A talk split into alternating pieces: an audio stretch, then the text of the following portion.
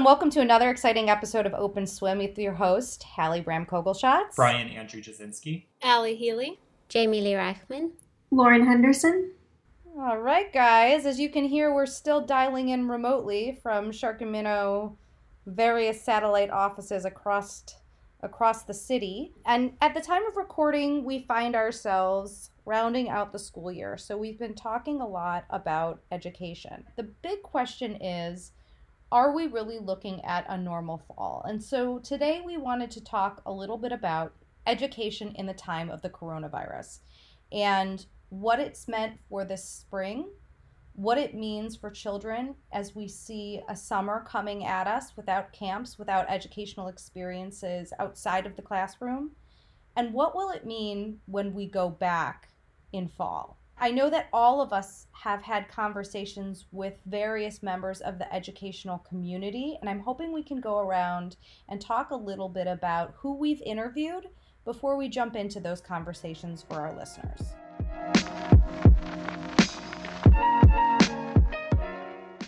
I spoke with a good friend. His name is Rob Rivera. He is a longtime teacher in the Solon school system. He teaches AP history. What's interesting with Rob is he was a teacher and then took some time off and he actually went into law and then realized he missed really the passion that he had for being an educator. So this is my 20th year of teaching. I started teaching eighth grade in the early 90s for three years, and then I moved to high school. I started teaching in Maple Heights, and now I'm at Solon High School. And I left for six years and returned to the classroom in 2006. And I currently teach AP classes. That's U.S. history and European history. Over the years, I've taught all different levels from college prep to honors in history and government. And I also run the mock trial team, and I'm in my union leadership as well at Solon. So I have my uh, fingers in a lot of different pies with extracurriculars, classroom teaching, and then also union work to solve problems in, in the district. One of the things I really was struck by in my conversations with him, and I think any educators that I've talked to, is they, they really are feeling the sense of mourning. You know, you keep hearing about seniors and how they're mourning this loss of normalcy of the school year and missing out on these key life moments such as graduations and proms and school plays. The teachers and the faculty and the administration, they're they are just as much in mourning.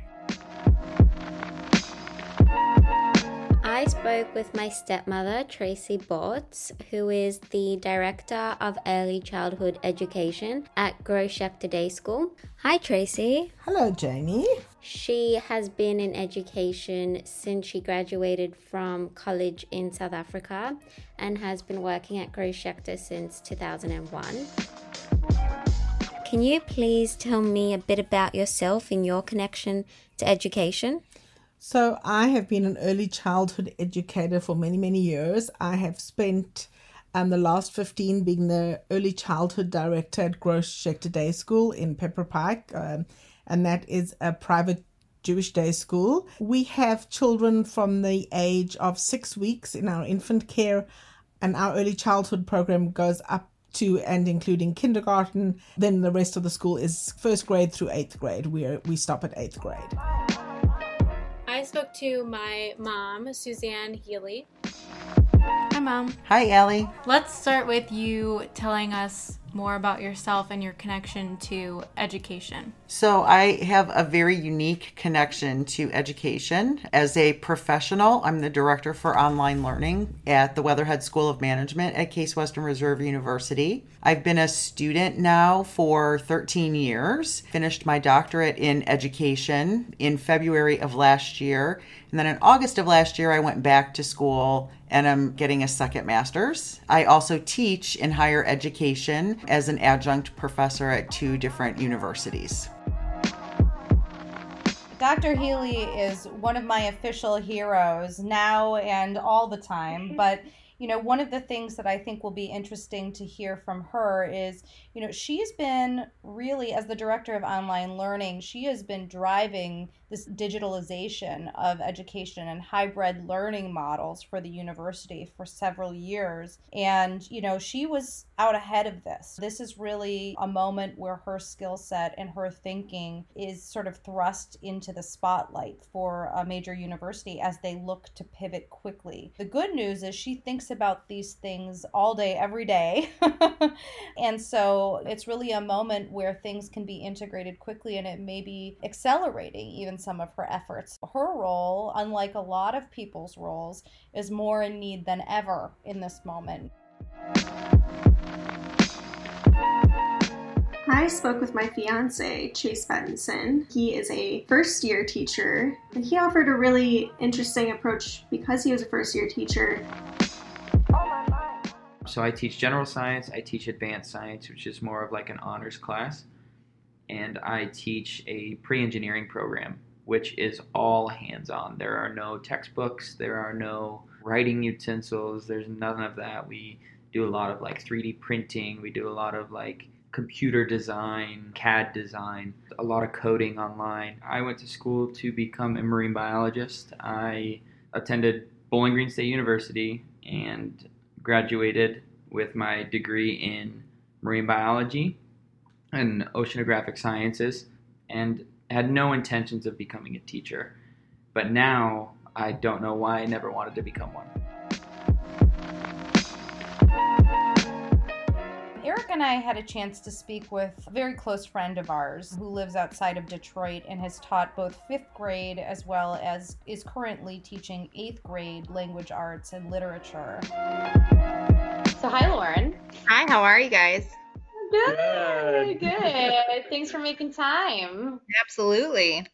So, for all of our listeners at home that don't have the pleasure of knowing you, can you introduce yourself? Sure. So my name is Lauren Rowe. I live in the Metro Detroit area and I've been teaching for 15 years. I'm a graduate of Michigan State. Go green. Go white. I teach in Bloomfield Hills, Michigan. I spent my career teaching fifth grade for eight years and now I've moved to the middle school level. I've taught seventh grade English language arts and now I'm teaching language and literature eighth grade. This is my fourth year in that subject. Oh she has a very unusual perspective, having you know gone into the teaching field 13 years ago, and having seen her students through two very unique crises. The most recent, obviously, being COVID 19.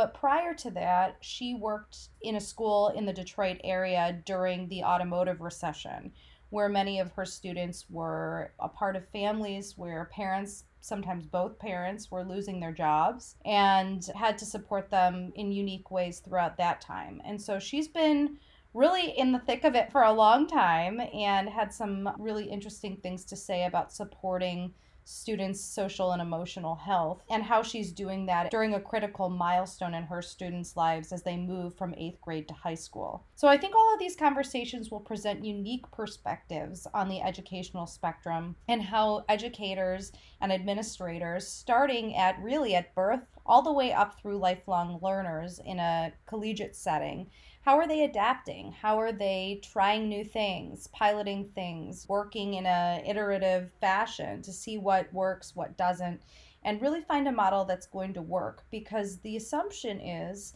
in some way shape or form there will be in part some online learning in the fall but i think the question remains is there going to be another peak of this novel coronavirus? And if so when and will it hit and what happens then. And so I think that educators and institutions are in a position of having to plan for every option. Obviously, what happened in the spring was forcing them into reactionary mode, but as they really pulled back to take a look at, you know, what does optimal look like in a virtual setting versus how can we just put a band aid on this situation? There's a lot to be learned from this time, and there's a lot to be applied that will really take us into the fall and beyond. So, without further ado, I think we should jump into those conversations and see what our guests had to say.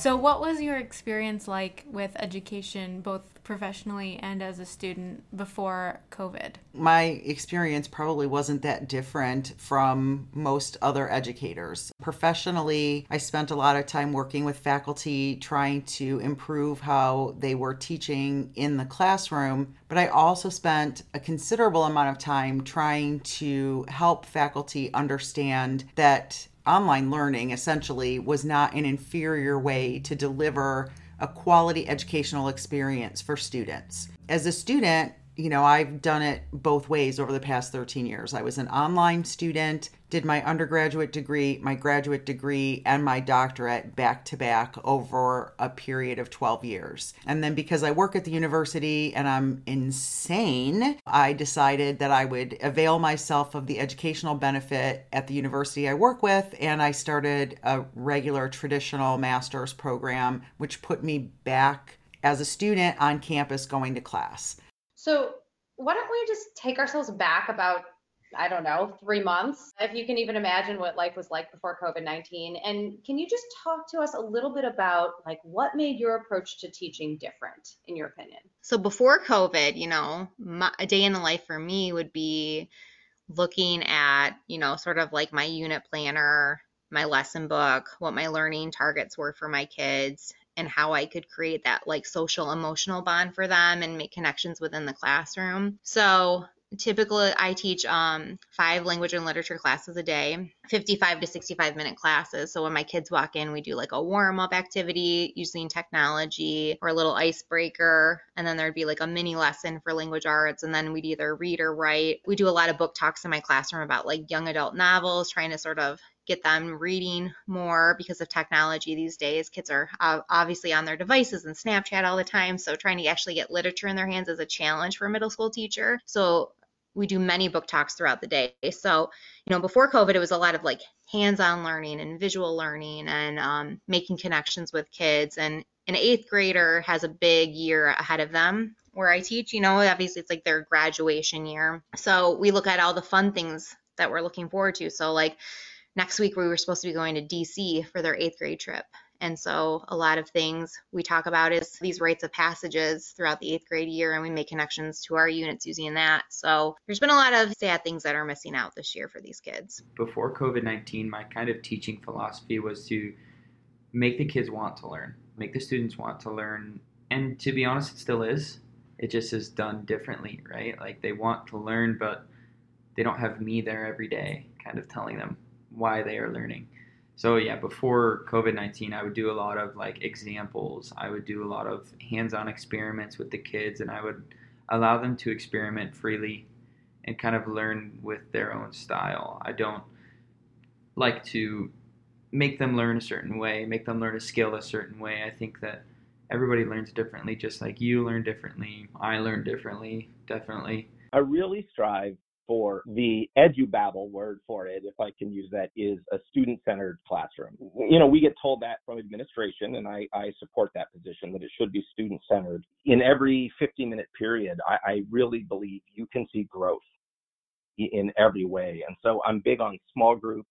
I'm big on reporting out then, because one of the things that I've learned over the years is students who know a lot, have a lot to contribute, who may not want to contribute in front of 25 peers, they're much more likely to contribute in a group of two or three. And so this idea of allowing them both opportunities, an opportunity to share in your small group and report out. And I, th- I think that's powerful. So I really do strive to have a passionate, energetic classroom. Um, it, it's really about just kind of lighting a fire under them so before COVID, it was pretty much like all the other years where the school day encompassed children coming either till one o'clock till three thirty, and st- some staying as late as um, six o'clock. We have been seeing a trend in our school of more kids uh, needing after school care with both parents working. So those were the challenges that we were facing, trying to find high quality after school care, changing up the program, and making sure that all the children's needs are being met for the long time that they are at school. Once we figured out that we would have to close school, the governor was closing, all schools had to be closed by the Monday afternoon. We closed on the Friday before. So that the Monday and Tuesday could be spent doing in service with our teachers, setting everybody up with Zoom, explaining how to work it, testing it, making sure everybody's was working. Um, we then sent protocols and instructions to parents and families. And the teachers took it from there. They've been Zooming with the infants who have had sing alongs with their parents and the preschoolers where they've had homework kind of stuff to bring to the Zoom calls, talk about their experiences, uh, do projects, bring the final projects to the calls, as well as using other forums like um, WhatsApp and emails with um, links and, and other activities for parents to do above and beyond a Zoom call because there is only so long you can Zoom with a three year old. So I'm I'm thinking back to the week of that ended on Friday, March 13th, I think it was. It was Friday the 13th, I believe. And that whole week, everyone was a buzz about the pandemic and what was happening. And, you know, the governor was moving towards limiting things. And so we then had emergency meetings in the school and we started talking about what are we doing? And we had them by department and we were going to be moving. We were fully expecting the governor to then close schools and, and, and he announced it. And then we were moving to online lessons. Now, we are in a fortunate place in Solon because we at the high school, anyways, and I believe the middle school, we were already a one to one school. So every kid already had a Chromebook. Now, whether they had Wi Fi that was good or even Wi Fi at home, that was a different issue that we had to address. But we were in better shape. And also because the kids had used Google Classroom during the year. So now the shift was okay, they know how to do it to work on assignments, but how do you have lessons, actual active lessons through Google Classroom? And that was a challenge. And I would say that we were heading up until spring break right there. And I would say that those first few weeks, we really tried to turn our lessons, I think, just into assignments that we would follow up with. We had to figure out how, how often do you meet with your students using Google Meet? What's a realistic expectation? Are these kids caring, these high school kids caring for siblings at home? I mean, we had so many considerations. And at first, it was a very kind of laid back approach. We gave assignments, we had deadlines, but the idea of requiring kids to show up for meets seemed unrealistic because we didn't know what the demands were. So, you know, Google Meets were optional, which I think was a fair thing to do. And so for me, for a very student centered classroom, that really was a struggle. The learning curve was steep. Uh, where we worked through it, and uh, to be honest, we're all still working through it. But I think we learned a lot heading into who knows what next year for sure definitely the transition into this pandemic has been hard because a lot of what we did was coding robots, building Lego contraptions to complete a task. So that's been a big obstacle that we've had to overcome. Yeah, I can imagine it's pretty challenging teaching a course that requires a lot of tools that you can't access. How have you been handling that class? Can you give an example of a project that you gave them? Yeah, so I've given uh, a couple different things that I've done with that class specifically is with the freedom of their home, the freedom of their learning with their parents or guardian that is with them, I give them challenges. I give them STEM challenges and, and I highlight the winner each week. One of them is a paper tower challenge. Sounds super simple, but it's actually very difficult and it's kind of fun to see. One of the things that we learn about in class is the engineering design process done at home. So they are able to take one piece of paper, one piece of tape, and build the tallest tower that they can out of that one piece of eight and a half by 11 paper. We just try and do as many hands on things as we can to, to keep them engaged at home. So, what happened when the idea of a pandemic became reality? What did your school do specifically, and how did you feel? What did you do? It all hit kind of quick, specifically at my school district, and I know a lot of Northeast Ohio school districts were kind of talking about this date was going to be the date we were going to be online learning. The date kept getting pushed closer and closer and closer and closer. So, what was the official last day that you were in the school? It was some May 18th, 19th? March. March, March, March, March. March 19th. It was Thursday during school. I was in class and we got some alerts on our phones and every kid has a phone in class and they they get their alerts at the same time and there there was some news going around that schools were closing down And so I had some kids kind of ask me like, "Oh, Mr. Mr. B, what do you think's going to happen?" And that was the first time I think I didn't have an answer. Right then, we're all trying to problem solve. We're just trying to talk through it. Around like eight o'clock at night, we get a call from our superintendent saying to all families of the district, "We are not going to be coming in on Friday. The students are not going to be coming in on Friday. The teachers will be preparing materials for the kids to go home with." But it was so quickly jumped up on us that nobody was ready. So that Friday was probably the hardest I've worked in my entire life to get things ready. Me and a couple other teachers on my team worked for probably about six, seven hours straight, sitting in a classroom together, planning, trying to figure out what's going to happen, how are we going to teach these kids. Right now, what I would call what happened in March was not a transition to online learning. It was a a pivot, as we're calling it, to remote instruction in the time of a crisis. I think it's really important to make that distinction when people are talking about what we did at the end of the spring semester. At our institution, we essentially got an edict that said students aren't going to come back from spring break and we are going to close classes for a day or two, and faculty are pretty much going to have a week to now completely re envision how they're going to deliver their classes because students are no longer going to be on campus. Within that week, even, it changed from faculty would still be able to come to campus, utilize our classrooms and all of the equipment in the classrooms to still provide their lecture. Students would come in using Zoom video conferencing, but faculty could still come to the classroom. To all of a sudden, nope, we're not even going to allow that anymore. Even faculty have to be remote. And so it was a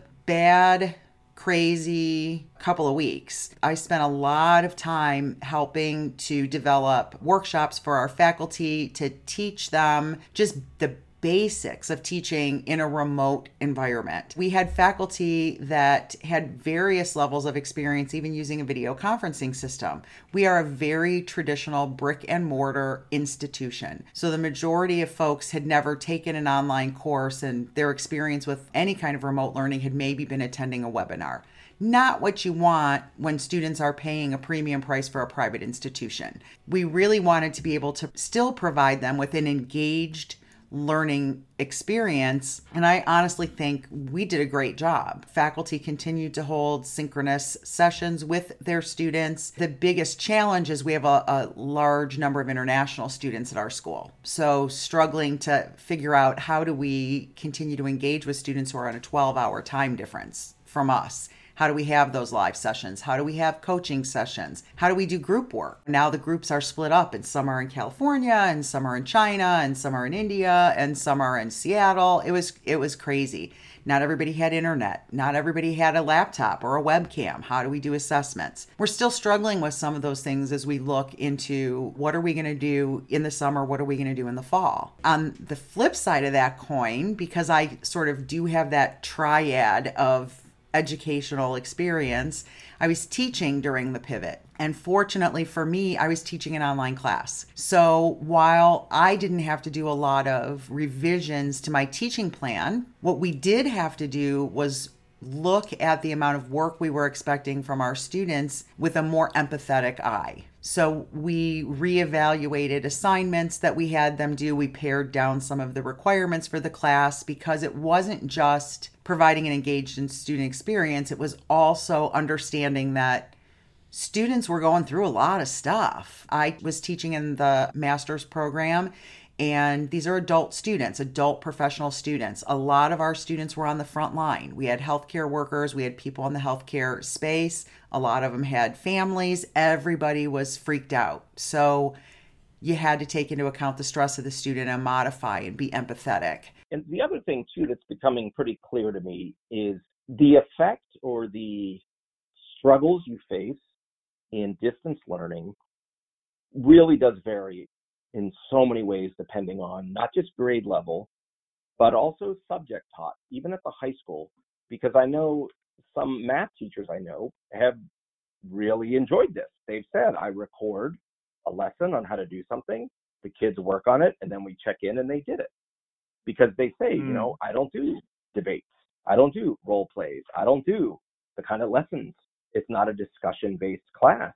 And, and it's been interesting to, to hear that difference because I know in the I know with, with English and with the histories and social studies and then science with labs, there are just parts of the classroom that, that distance learning is really an impediment to that goes beyond just the social aspect, which is also just crushing for so many of our kids. In my very first Google Meet with every class, I made every kid speak. And I came up with some rules for Google Meet that I shared with everyone in the district. Every student needed to be on mute. That's weird. Uh, there are little, you know, uh, extensions you can use, like a hand raising extension um, for the kids to participate. But, you know, that's not how I normally would run my room. Would I want kids to listen? Of course, but it's very interactive. But in that very first Google Meet I had with every class, I, I asked them what's the best and the worst part about what we called quarantine so far. What's the best and the worst part? And to a T, it was they just missed their friends and teachers. They just missed people. That goes to that social aspect of what you get out of going to school. You really learn about how to get along or how to push through difficult situations. And they really just miss each other and they miss their teachers tremendously. I think that's one of the hardest things when you talk about social emotional is supporting them when they're feeling this grieving and just trying to figure out how to do that from afar is really tough, particularly when you're such a involved hands-on teacher. Do you think your philosophy has changed because of this then? I don't think my philosophy has changed. No, I'm I'm really a relation based relationship based teacher. You know, I really value that as an educator. The first month of school, I really try to get to know my kids on a deep level and I think based on the subject that I teach, I'm able to do that, you know, through writing. But it's been a lot harder virtually, giving feedback and checking in on kids. It's a little bit different than the normal like the high fives in the hall and the hugs and the banter. I'm missing out on that right now. So, what are the things that you're doing to kind of bring that social emotional piece into the virtual environment for your kids, and you know, have them feel that support that you typically provide to them in the classroom? You know, in addition to all of the instruction that you're giving mm-hmm. them. So in Detroit, when COVID hit, we were we went on lockdown pretty quickly, and our school district decided that we were just going to sort of go with what we know. And we used a platform called Google Classroom and we supported our kids that way for three weeks doing some, you know, assignments. We had spring break come up and we decided we needed to sort of really hit that social emotional piece with kids. So in our district, we do office hours, we call them. And I meet with my students in Google Meet platforms two to three times a week for half hour settings or more. And the kids can voluntarily come into those platforms. Typically, there's a learning target, but for me, I just sort of like to see their faces. And I start usually, I post it to my Google Classroom that there's an agenda for the meeting. So typically, how it will look is we talk about what the lesson looks like for the day, what the expectation is for the class and the course and the assignment, and then we sort of leave it with final thoughts. And final thoughts can look differently. Sometimes we have like a fun little icebreaker where, you know, I ask the kids a question and they share out. And some weeks you just sort of can see the kids, especially when they show their faces on the grid view, I can sort of see their emotions. We did a really cool question the other day about in Detroit, we had the Blue Angels fly over for the healthcare workers.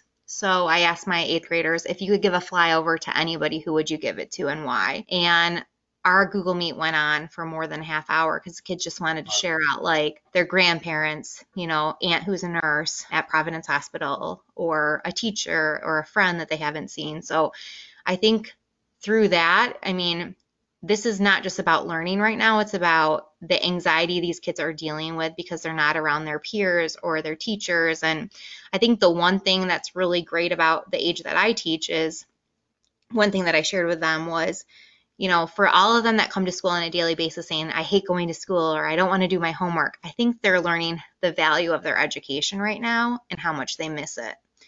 And I think that's something that's going to be a huge takeaway from all of this. Once we finally go back into the classroom, a lot of kids are going to want to be there on a daily basis and maybe be more invested than they were before. We looked for other ways of getting them out in nature, virtual tours of zoos and other things that they were learning, and just trying to keep morale up for everybody who was involved. It was really, really hard for parents and the children and the staff to be away from each other, and everybody missed each other and we had the opportunity and there was a jewish holiday that happened to fall a month after we went into lockdown. and we did a drive by where all the staff stood at a safe distance um, from each other, and families drove through the school parking lot, honking and waving and giving the teachers and the kids a chance to see each other. And it really was a phenomenal thing, something that previously probably wouldn't have got even a thought. Just lifted the spirits of parents, uh, teachers, and the children. It was just so nice for them to reconnect in a different kind of new way. You know, hmm. one thing I was curious about, Lauren, is when the last recession hit, and the automotive bailout was happening, I remember having conversations with you about the fact that you had kids that were deeply affected by that. Mm-hmm. And obviously, there was a huge emotional impact on families that were losing their livelihoods, losing everything pretty much in the Detroit area. And I know that you did a lot of things to support your students at that time. Do you draw any parallels between that situation and this one as far as things that you learned in that time that maybe you're taking with you into this very different but very trying emotional time for your kids? Well, I think there's some parallels. It definitely, I think, is a little bit of a different scenario. But during that time period, we were closing schools in our district and downsizing to smaller elementaries, and we were moving fifth graders to the middle school at that time. And that's when I was losing that elementary flair as a fifth grade teacher, and I was going to a, a middle school and teaching fifth grade in a middle school classroom.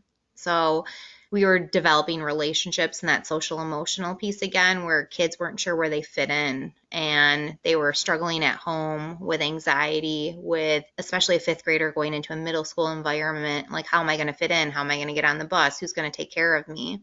Where when you're in elementary school you're the top dog at that time. And now with covid we're we're still dealing with the anxiety of kids not sure where they fit in right now. Like on a daily basis, I get emails from eighth graders saying, you know, Mrs. Rowe, I didn't complete my assignments this week because I'm struggling with just my stress level with life and what's going on around me. So there's some parallels, I think, with just like the stress level. And I think because families are dealing with losing jobs or maybe, you know, getting food on the table, their kids are dealing with the same kind of problems but virtually I'm not seeing it because I'm not seeing the kids face to face like I would in a classroom. But the kids that are pretty interactive or know how to self advocate, I'm hearing it through them via email. So, what are you doing now as the school year and semester's ending? So, we are going full steam ahead in the hopes that we will be opening in the fall. We are planning for the building, for the children's safe return, for the teachers' safe return, and pretty much following guidelines, which continue to change daily, but setting up new protocols and practices for what our post COVID school will look like. Everybody is um, enthused, teachers want to come back in whatever way, shape, or form. And um, we're hoping to make it a seamless transition, just following protocols and keeping everybody safe, as well as providing, you know, the education that they're used to. In the fall, I think a lot of schools are going to transition to what some places are calling a HyFlex. So it's a hybrid flexible learning environment. And that kind of consists of partial in-person classes and partial online classes. So what that could possibly look like in a middle school setting is two days a week, the kids are in class and I'm demonstrating the skill. And then the other two days or three days that they're at home, on a computer, they can demonstrate the skill. So that's kind of what I think will happen in the fall. But for the foreseeable future, I think education is going to be changed a little bit because I think we're going to realize a lot of stuff can be done online. And there's a lot of benefits to online, um, but there's also a lot of drawbacks. So it's going to be balancing the two for sure. Our summer semester has gone to fully remote, and our fall semester is still up in the air. We're planning for what they're calling a dual delivery or hybrid approach. We're not really sure what that means. There's a whole new batch of faculty that are teaching in the fall that didn't experience the pivot to remote in the spring. It's still all a moving target. I think there's a lot of work left to be done. And the one thing that I've been very convinced about is that in the fall semester, I don't believe students will be as understanding. I think that students will have an expectation for a level of quality that they didn't have in the spring semester because now we will have time to plan. If you read the trades for education, the Chronicle of Higher Education, Inside Higher Education, there is a movement out there, or there are students that feel that if schools do choose for remote in the fall, or if there's a high percentage of remote, that again, they feel that that's not the education that they were promised, and so tuition should be reduced. From a student perspective, if you don't do a good job delivering on quality and delivering on student experience, I can understand why you would feel that way. Putting on my educational administrator's hat, it doesn't cost us any less money to deliver that education to the students than if they were on campus. We still have faculty instructional costs, we still have technology costs, we still have facility costs. So I think that we as educators really need to spend the summer working to ensure that what we're providing to our students, whether it's remote, whether it's hybrid, whether it's in person, all delivers on the quality of education and student experience that they're paying for. How do you think this overall experience will change education in the future?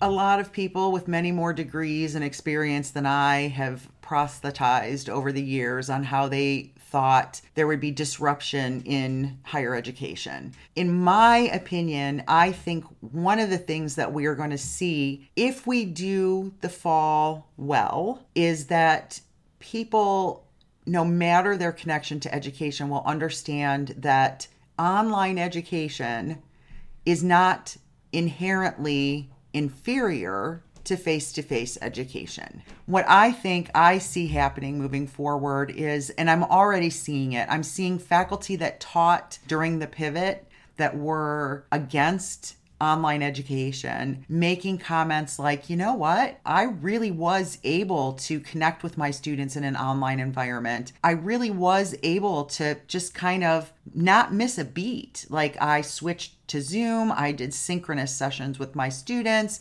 we had some engaging discussions in asynchronous. Yeah, I think I might be more likely to consider teaching in the online program that you're putting together. I think we're seeing a change in attitude among a lot of the professoriate that didn't put a lot of credence in the fact that you could have a quality experience in an online environment, and teaching remotely has shown them that's not the case. I think we're going to see some students potentially that begin to look for lower cost educational opportunities closer to home, especially right now. A lot of the things, at least in higher education, that we're wrestling with is we want to bring students back to campus. Students that choose to come to our school choose to do so because they want the residential college experience, especially at the undergraduate level. They want to separate from their parents. They want to go away from home. They want to live on campus and they want to do all of those things that you can do. But what we're facing is a semester of social distancing, significant reduction in the number of students you can put in a classroom no club meetings, no all of these things. And what happens if we get everybody back and in October there's another surge and now we have to send people home again? So I think there's a lot of issues right now that schools are facing with how do we respond? How do we keep our kids safe? How do we keep our community safe? It's difficult to see what's going to happen when we come out on the other side. I think there's going to be a lot of smaller uh, universities that don't make it. And it's a sad thing because it's, you know, a lot of small liberal arts colleges, a lot of these really specialty boutique schools that offer a great opportunity for people that just aren't going to make it to the other side. So there's going to be less choice and less opportunity for students moving forward. I'd like to think that we as a society and the powers that be in education, I hope that we do learn some things. One of the things I hope comes out of this is finally a discussion about the school day. You know, the fact that high school students really need to sleep in. Teenagers need to sleep in. They need to start later. And every teacher will tell you who's been working virtually that the kids talk about, I'm finally getting sleep. For high school to start in the 7 a.m. hour is is just something that research has shown should change. And boy, online learning parents now I think see that. I think parents are seeing that. And so I really hope parents push for that. We need to look at that. I know there are barriers and challenges to flipping it so that the younger kids go first, start earlier, but I think that's a change I really hope to see. I also think that I hope that this really raises the level of awareness about inequities in education. You know, I'm in Solon. We've got access to materials. Our families are generally in great shape as best as you could hope for distance learning with lots of exceptions, of course, not 100%. And we work to help them. But you know, I think of my nephew teaching in the city of Cleveland, eh, where he teaches elementary school, and they didn't have devices, and a huge chunk of his students don't even really have Wi-Fi at home. So I think we now have to redefine what equity in education means. And I think the pandemic, I hope, has really put a spotlight on that and that something is done about it. People say it's more money. Well, it might be more money. It might just also be how we spend the money. But I, I, I just think th- those are two things that stood out for me as I talked to my nephew and I and I talked to my friends who I know around the country who teach in different settings and just the ability to empower children to work independently and what that means. I think those are lessons that I hope we take from this. Can you give me some advice for students or even parents? So, for the kids, our advice to the children is just the weather is now finally cooperating with us. Get outside, play in the mud, pick flowers, go for bike rides, draw with chalk on the sidewalk. Just do outdoor stuff, get your bodies out, get them running, get them active. There are so many resources that parents have been sent, and at the same time, uh, they should the parents need to relax too. There is no pressure. These children will learn, they will get back to education, and all of the things that they can do are all learning experiences. So it's a different kind of experience, but just you know, let them explore, let them feel, let them create, and take this time to bond with your children because it, it really is a gift. The, the other side is hopefully coming soon. Communicate, communicate, communicate. That would be a big piece of advice. Communicate with your instructor, communicate with your program director. If you're struggling, let somebody know. Your faculty are invested in your success. Let them know when you're having a problem. I hope I'm sending them off with a strong sense of empowerment that they can take ownership over their own learning. Because we talk a lot about that in education and certainly at the high school level, especially that we have to empower them, you know, to be independent learners. And they kind of haven't had a choice here. They've had to. And what I've tried to communicate with my parents and I think with my students is everybody be patient. We're going to get through this together one way or another and just communicate. You know, when, when I had kids not turning stuff in, I just kept saying, just communicate with me. All I ask you to do is let me know what's going on. Have some pride in yourself as an independent learner. You can do this. You know, I've been trying to cheer them on in Google Classroom. I've been writing a lot of personal comments to kids and assignments that maybe I wouldn't do otherwise because I'd see them in the classroom and I'd say it to them when I pass something back. So instead, now I'm typing in that personal comment, and kids use those private comments. They're like little one-on-one conversations. And so, yeah, just believe that you can do this. You can do this. I think during these times right now, there's a lot of heroes out there, and, and parents are one of them. What would your advice to those parents be for your students right now? Stay strong.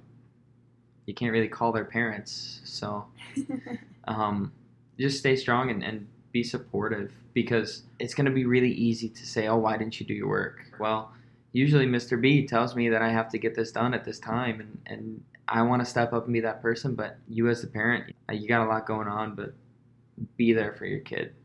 Be there when it's stressful, be there when they have a lot of work, be there when they can't see their friends and they're going through like a depression because they don't know what it is not to socialize. So I think it's just be there and be present in a time like this because that's what we all need is someone just to be there. What about so, for those students? What would you tell them? Learn what you want and love what you learn because if you're not learning what you what you love, you know, you're not going to really ever know it. You're not going to really ever want to know it. Really pick your your niche and just stick with it. What kind of advice can you offer to parents who find themselves in this position of being responsible for, I don't even want to call it homeschooling, but you know, let's call it playing IT support for their kids as they homeschool, but also having to do a lot more of the heavy lift as far as the rest of the day is concerned. Yeah. Honestly, like it's all about balance and being open minded, I believe. I have a seven and a five year old at home. So I'm not only an eighth grade teacher right now, but I'm a first grade teacher and I'm a pre K teacher. And I'm not trained in pre K at all. I think one of the things that I've been telling my friends and my family members here in Detroit too that are struggling with the stress of being a working parent and dealing with virtual learning is just do what you can. You know, looking at my first grader, I know that math is a strength for her and she enjoys it. So that's something that we we do daily. And reading and writing is super important. So we do that the best we can. While I'm teaching and I'm in my meets, I'm trying to balance it all. So I think a couple things through this is that there's a lot of parents that put a lot of stress on themselves that they have to do everything that's being sent home by their school district. I think you have to do what you can, especially the age of your child, you know. So obviously elementary kids are going to need a little bit more hand holding. Middle schoolers should be a little bit more codependent than high schoolers.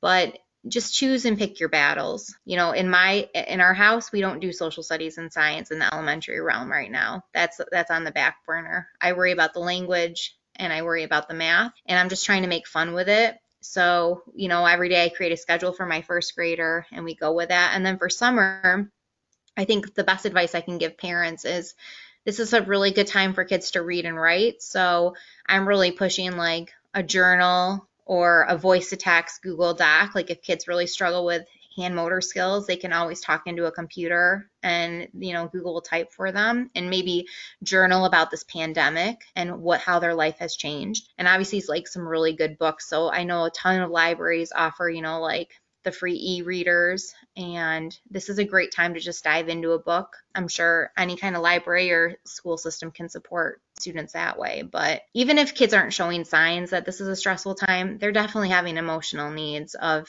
feeling isolated and missing their friends and, and interaction. So anything parents can do to help them with de-stressing, whether through reading or writing or like a fun little math game here or there, I think would make a kid's day. What would you say to your students as they move on and go into high school? What's your advice for them?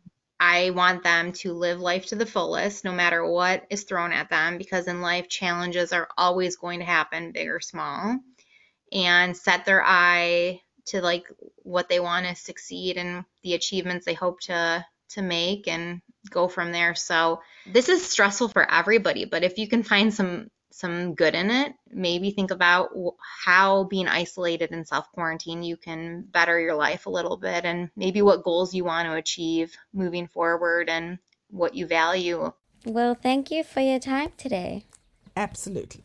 Thank you for spending some time to talk with us about this. No, thank you for having me. Great. Well, thank you for spending so much time with us. Thanks again, Lauren. Thank you for your insights on this, Suzanne, Dr. Healy. You're very welcome. Stay healthy.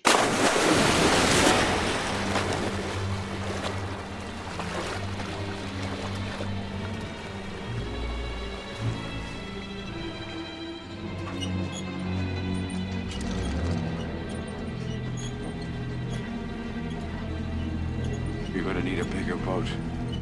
The bigger boat for this episode of Open Swim is unique and that is a collective nod from the team here at Shark and Minnow to all of the teachers, educators, administrators, and staffs of schools and universities, and for the parents and caretakers that took on that unexpected and somewhat sudden role and responsibility.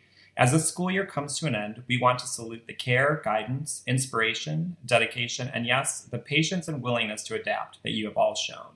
Amongst the many things this pandemic has shown a light on, one of the most prominent is a heightened respect for, and perhaps even an astonishment for what educators take on day to day throughout the academic school year. To you, we simply say thank you.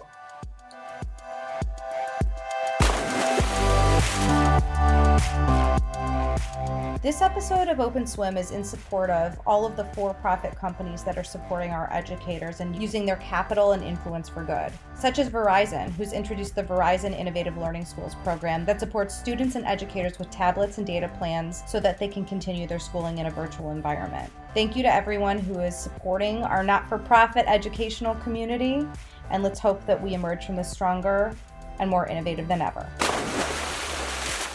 Open Swim is brought to you by Shark and Minnow on the web at sharkandminnow.com. On Twitter, Facebook, and Instagram, we are at Shark and Minnow. Technical support and audio production by Eugene Bueller. HR oversight by Marcia Taccone. Fashion policing by Felicia Winfrey.